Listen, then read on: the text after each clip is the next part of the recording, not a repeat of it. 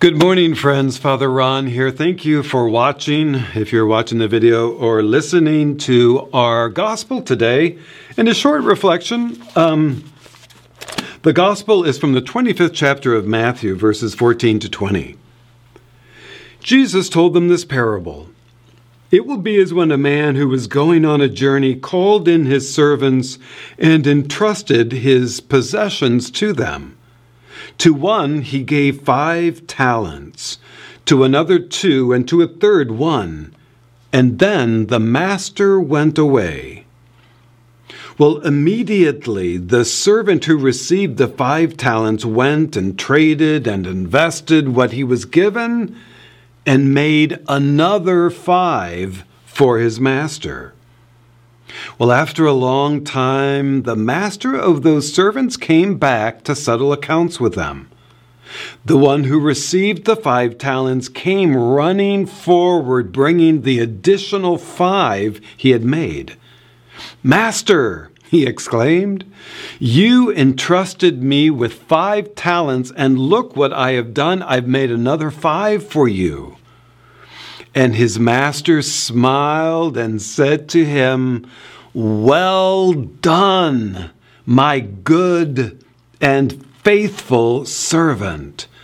Come, share your master's joy.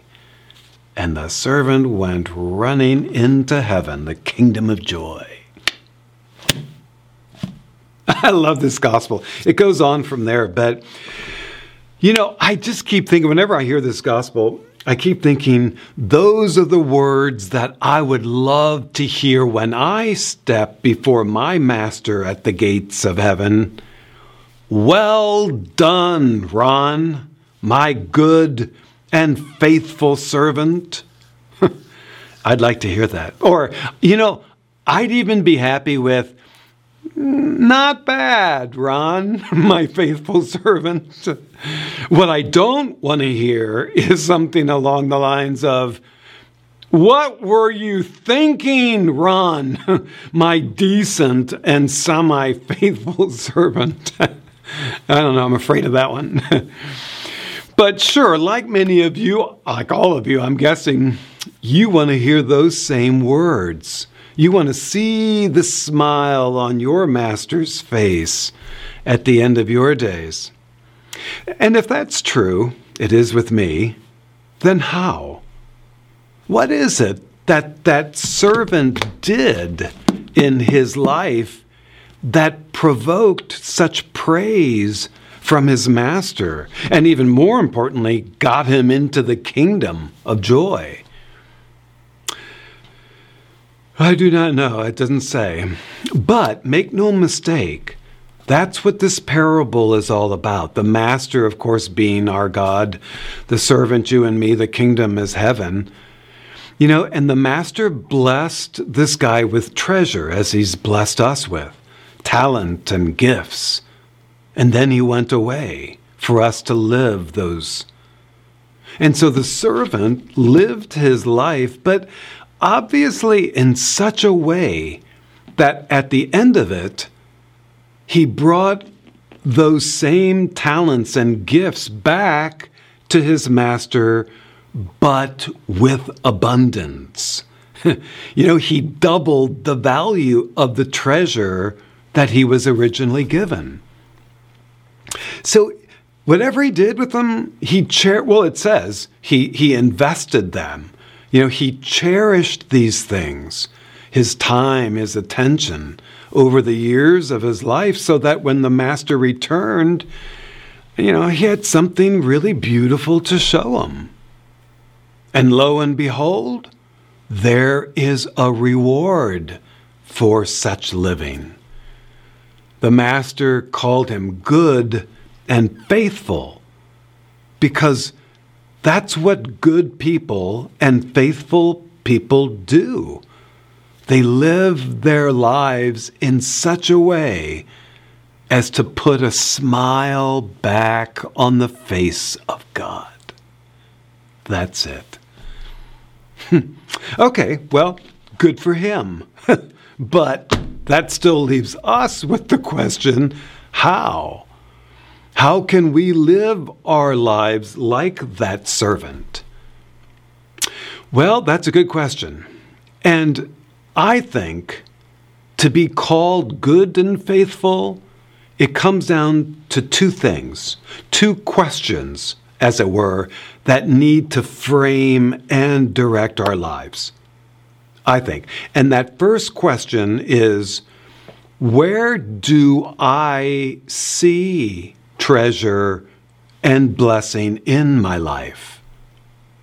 What are those gifts that have been given by your master? You know, if you took a sheet of paper and just listed them, what would you write? How many would you write? What would it look like? Just to, that's a great spiritual exercise, in fact. Just list all that blessing that's been poured into your life. What does it look like? That's why that's the first question. The second question that should frame and direct us Am I grateful for them? And by that, and I think that's what this gospel is, by gratitude, do you cherish and give attention to these in your life, or do you just take and consume? You know, are uh, are you making these treasures shinier and bigger and even more beautiful than when they were given to you? You know, or or maybe will you be able to show them off with abundance when the master calls you home? Hmm. Where are the treasures in your life and what are you doing with them for abundance?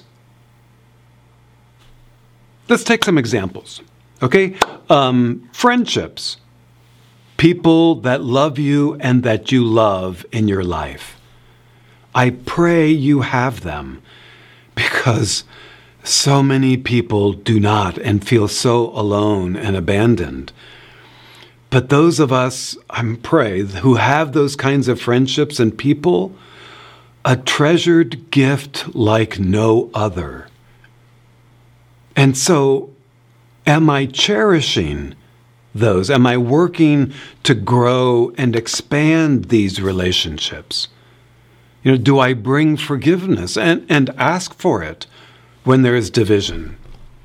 Or, you know, do I let pettiness and boredom take over and let those things wither? Am I being a good and faithful partner in what God has given to me in this person at my side?